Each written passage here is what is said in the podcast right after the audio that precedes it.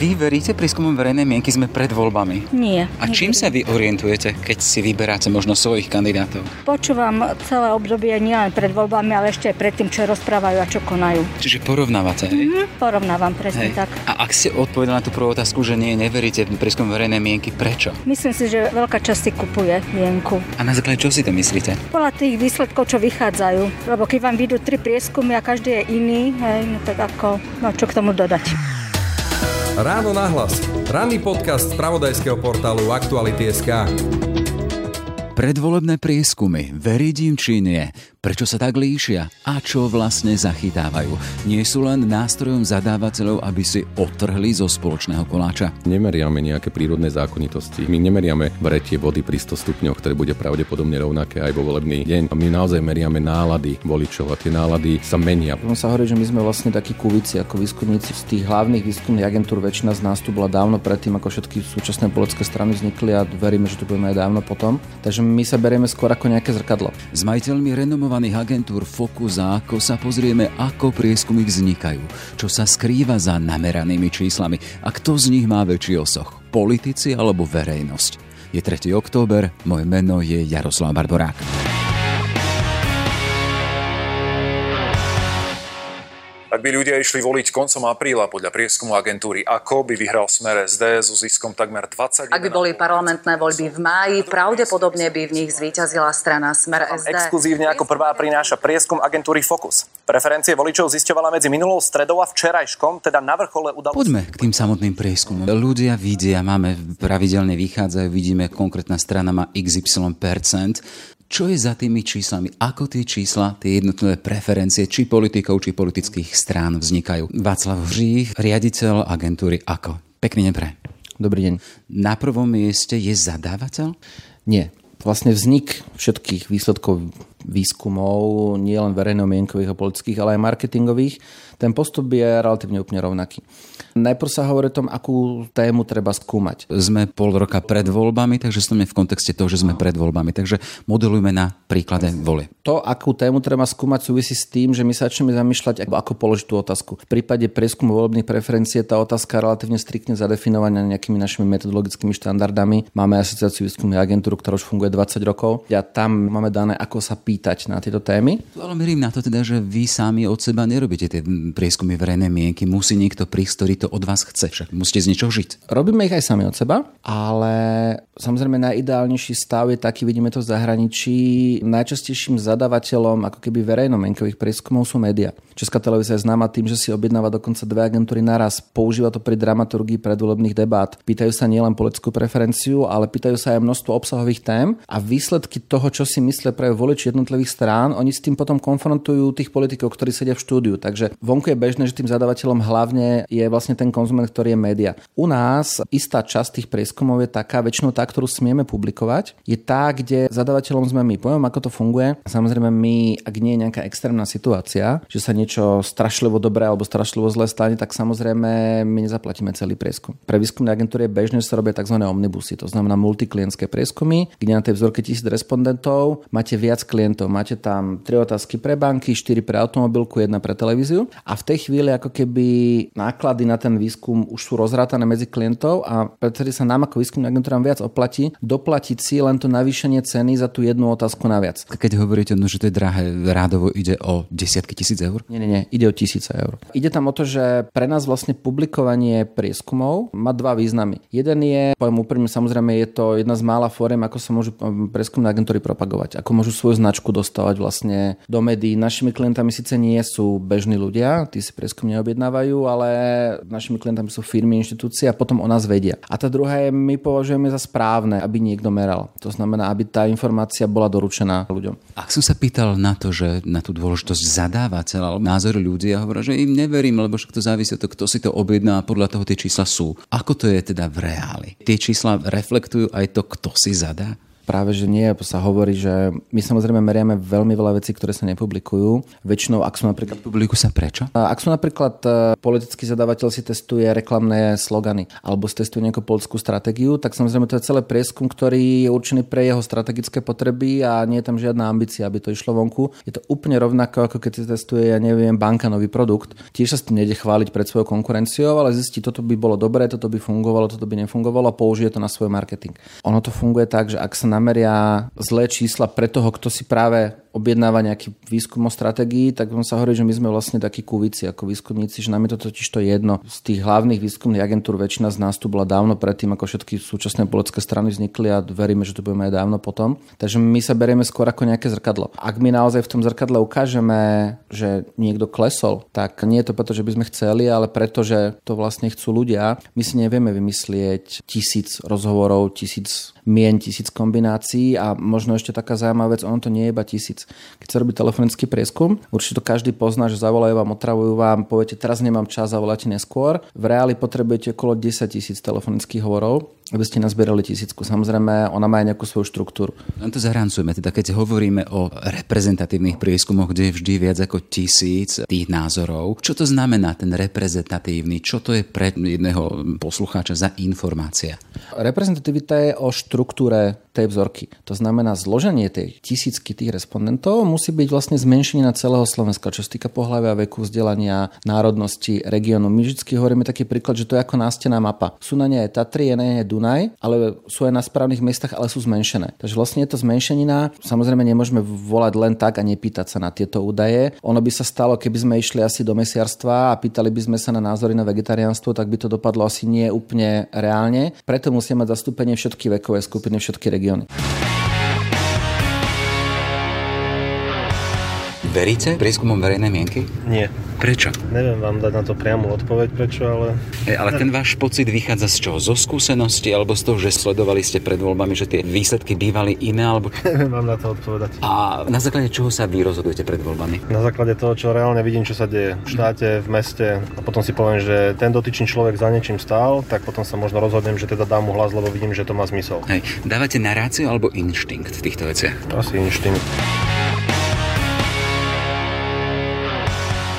Martin Sloserik, agentúra Focus, čo dáva tým prieskumom tú váhu, že majú odrážať tú realitu, ktorá na Slovensku je v danom momente, tak to je? Presne, presne v danom momente, to ste povedali veľmi dobre, pretože ustavil sa taký úzus a ja by som tiež veľmi rád bol, keby my sme dokázali dva roky, rok, mesiac pred voľbami pred, predvídať to, ako voľby skončia. Ale ja vždy hovorím, my nemeriame nejaké prírodné zákonitosti. My nemeriame vretie vody pri 100 stupňoch, ktoré bude pravdepodobne rovnaké aj vo volebný deň.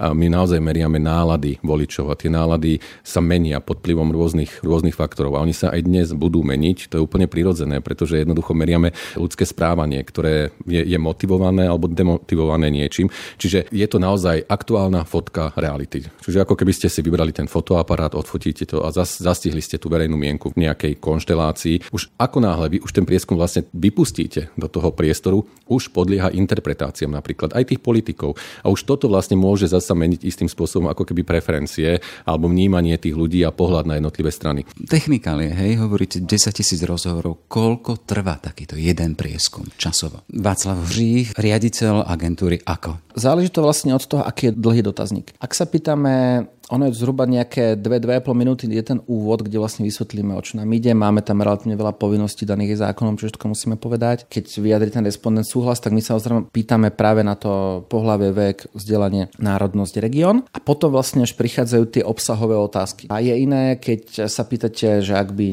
najbližšie voľby boli do Národnej rady najbližší víkend, ktorú z tých strán by ste si vybrali a potom im vymenovávate zoznam všetkých tých strán, ktorý je šialene dlhý. Ono sa to samozrejme vymenováva v náhodne generovanom poradí, lebo inak by mali trošku výhodu tí prví a tí poslední, tak funguje. Ak hovoríte o náhodnom generovanom poradí, kto robí tú náhodu? Počítač. V praxi to vyzerá tak, že call centrum sú také, moderný výraz open space, sú také väčšie haly, kde sú vlastne rady stolov s počítačmi a sú tam operátorky a operátori, ktorí majú sluchatka, mikrofón a pred nimi vlastne je počítač, ktorý už aj sám vytáča, lebo ľuďom to už trvá príliš dlho. To znamená, server sa sa postará o to, aby sa vygeneruje sa náhodne číslo. Funguje to tak, že sú tak tie tzv. predvoľby, neviem, 0905, 03 a tak ďalej a za ne sa generujú čísla, to robí všetko počítač. Vo veľkej časti prípadov je ten spätný signál, že toto číslo neexistuje, lebo je to náhodnosť. To znamená, že vy nemáte zoznam ľudí, zoznam obyvateľov Slovenska, podľa toho idete, idete náhodnými číslami. Neexistuje zoznam nejaký reálny, kto vie, či ho má vôbec štát úplne na 100% presný. No, mobilní operátori pri najmenšom. Základná premisa je výskumu napríklad volebného musí mať šancu zúčastniť sa každý, kto má šancu zúčastniť sa volie. Preto sa robí náhodné volanie. Poďme k tomu teda, koľko to trvá? Už len to samotné e, vyzbieranie dát, názorov a potom to vyhodnotenie. Je to v dňoch. Keď je krátky dotazník, napríklad pred prezidentskými voľbami sa robí len 800 vzorky, ono to stačí. Tam sa dalo vyzbierať za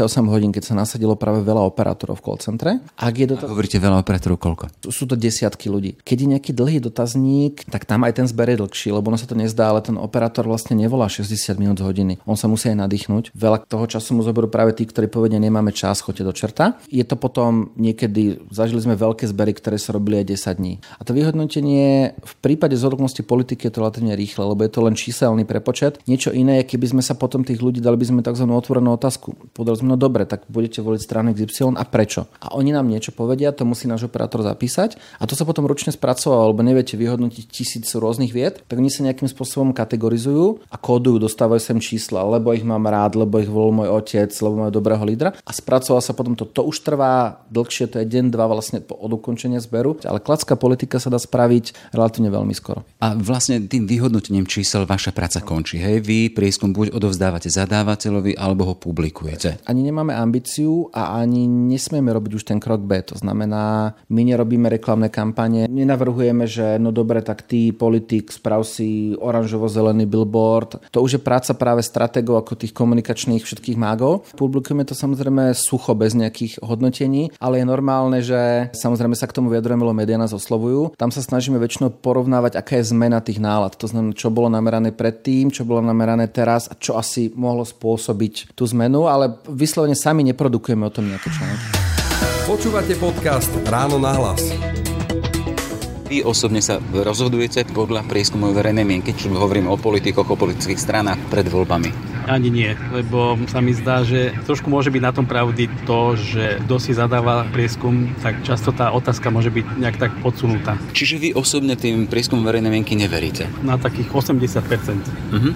A podľa čoho sa potom vy orientujete pred voľbami? Celková situácia, ktorá je. Uh, neobjednávajú sa výsledky a objednáva sa prieskum samozrejme. Mení niečo na situácii, keď tam máte konkrétneho zadávateľa, či politickú stranu, alebo konkrétnu osobnosť, alebo potom to robíte z tej vlastnej iniciatívy? Lebo napríklad, čo som rozprával s ľuďmi z ulice, tak hovoria teda, že aha, tak neverím tomu, lebo si zadajú a majú svoje čísla. A, nemení, v žiadnom prípade. Toto nemôže vstupovať do, do seriózneho prieskumu. Kto je zadavateľ, to sa vo výsledkoch nemôže nejakým spôsobom prejaviť. Ja to vysvetlím, prečo je to vnímanie takéto podľa mňa, lebo každý subjekt, ak si urobí prieskum, tak sa pochváli len s číslami alebo s vecami, ktoré tak povedia mu výjdu pozitívne alebo, alebo ktoré vníma ako pozitívne. To znamená, nepochváli sa negatívnymi číslami. A z tohto hľadiska samozrejme ako keby vznikalo takéto prirodzené spojenie táto strana si to dala objednať a takéto dobré čísla jej vyšli. Hej? Takže je tu ako keby také podozrenie. Celkom tak prakticky to znamená, že nezverejnia celý prieskum. Áno, určite. Lebo vo väčšine prípadov, keď si už politické strany zadávajú prieskum, tak to naozaj nie je o jednej otázke. Častokrát je to povedzme o 20-30 otázok. Je to širšia paleta otázok a dokonca v takom prípade by som povedal, že tie preferencie politických strán sú, ako my hovoríme, dôležité ako taký triediaci znak. To znamená, pozeráme sa práve na to, ako voliči jednotlivých strán odpovedali na rôzne ďalšie otázky, rôzneho naozaj charakteru. Môžu sa tam testovať nejaké posolstva, hej, ktoré chcú tie strany použiť v kampani, ale napríklad zistujú sa aj vnímanie problémov krajiny, či sú povedzme odlišnosti v elektorátoch jednotlivých politických strán. Testujú sa, ja neviem, veci ako je druhý hlas, nejaký potenciál voľby, množstvo, množstvo rôznych vecí. Pre koho sú prieskumy? Vy z tej vlastnej skúsenosti tiež hovoríte, že ľudia veľmi na ne nedajú. Pre koho sú? Oni ľudia nebudú priznávať, nikdy nebudú priznávať, že dajú na prieskumy prieskumy. Prirodzene o to menej v atmosfére alebo v spoločnosti, kde tie, na tie prieskumy naozaj je pozerané cez prsty a kde jednoducho sa na ne nálepkuje, že sú nejakým spôsobom manipulované. Ale ja si naozaj myslím, že ten prieskum môže pomôcť pri rozhodovaní voliča, ani nie, že nejakú konkrétnu stranu. Prieskumy sú pre verejnosť a sú samozrejme pre politikov a politické týmy, pretože bez prieskumov by si veľmi ťažko stavali svoje volebné stratégie. Dá sa povedať, že pre koho viac? Ťažká otázka, musím povedať. Lebo, skúsenosti. Samozrejme, tie týmy okolo politických strán primárne s tými prieskumami pracujú systematicky alebo systematickejšie a na základe toho sa snažia naozaj budovať nejaké volebné, volebné stratégie. Dokonca sú politické strany, ktoré si tie prieskumy robia častejšie a naozaj sledujú aj rôzne trendy. V prípade tej verejnosti je to najčastejšie vlastne tá otázka tých volebných preferencií a, alebo publikovanie vlastne len výsledku nejakého rebríčka toho, ako si jednotlivé strany stoja. Ja niekedy hovorím, že mi to prípada troška ako tie konské dostihy, lebo sa zverejní len, len nejaký rebríček tých politických strán, čo je možno niekedy na škodu, že tá verejnosť nevie celkom tie ďalšie veci z pozadia.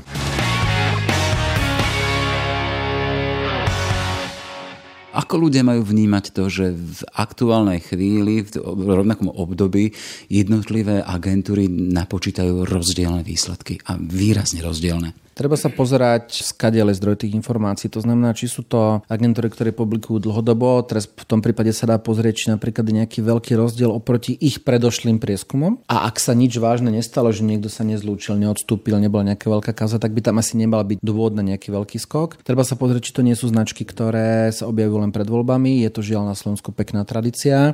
Hovoríme stále o agentúrach častokrát na internete, na sociálnych sieťach dokonca ani neexistujú. Keď vidíte čísla od subjektu, ktorý nemá kontakt, nemá web stránku, neviete, či vôbec tá firma existuje, objaví sa mesiac pred voľbami a potom stichne, tak e, áno, tam veľakrát vychádzajú úplne opačné čísla, potom je ale na zamyslenie, či sú to výsledky prieskumu, alebo či je to len nejaká snaha zaujať niekoho alebo zmeniť nejaký názor. Poďme ešte na záver. E, tá aktuálna e, debata ohľadom prieskumu verejnej mienky je to, že je tu návrh zo strany šéfa SNS, predsedu parlamentu Andreja Danka, zaviesť moratórium na zverejňovanie prieskumov 30 dní pred voľbami. Z vášho pohľadu, ktorý robíte prieskumy, ale máme ten pohľad e, občana, ktorý tie informácie dostáva alebo nedostáva. Je to rozumný návrh, alebo aké nebezpečenstvo v ňom vidíte? To hlavné nebezpečenstvo je v tom, že ľudia majú právo na prístup k informáciám a výsledky prieskumov o tej aktuálnej politickej klíme sú rovnako informáciou ako záznam z tlačovky alebo z nejakého vyhlásenia nejakých politikov. Keď tú informáciu nemajú, tak potom sú ľahšie obeťou práve nejaké manipulácie. Toľko teda Václav Žích z agentúry. Ako ešte pekne neprajem. Ďakujem pekne. Podľa mňa to škodí e, občanovi, o tom nie je pochyb, práve preto, že to zavádza istú informačnú nerovnováhu medzi bežného voliča a politikov alebo tými stranických centrál, ktoré k tým prieskumom budú mať prístup, lebo to moratórium nie je o tom, že sa tie prieskumy nesmú robiť. To moratórium o tom, že sa nesmú zverejňovať. To znamená, politické strany budú mať záujem si tie prieskumy naďalej robiť, aby na ich základe mohli upravovať svoje volebné stratégie, ale občan ako keby ostane v tom čase slepý. A toto ja nepovažujem za dobrý, hlavne demokratický prístup a jednoducho z môjho pohľadu je to aj také porušenie práva na informácie. Prieskumy verejnej mienky a Martin Slosierik, agentúra Fokus. Ešte pekný deň. Pekný deň, ďakujem.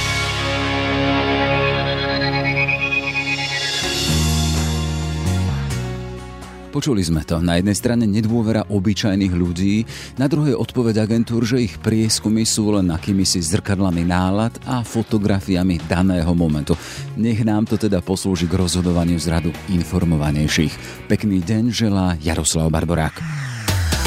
Všetky podcasty z pravodajského portálu Aktuality.sk nájdete na Spotify a v ďalších podcastových aplikáciách.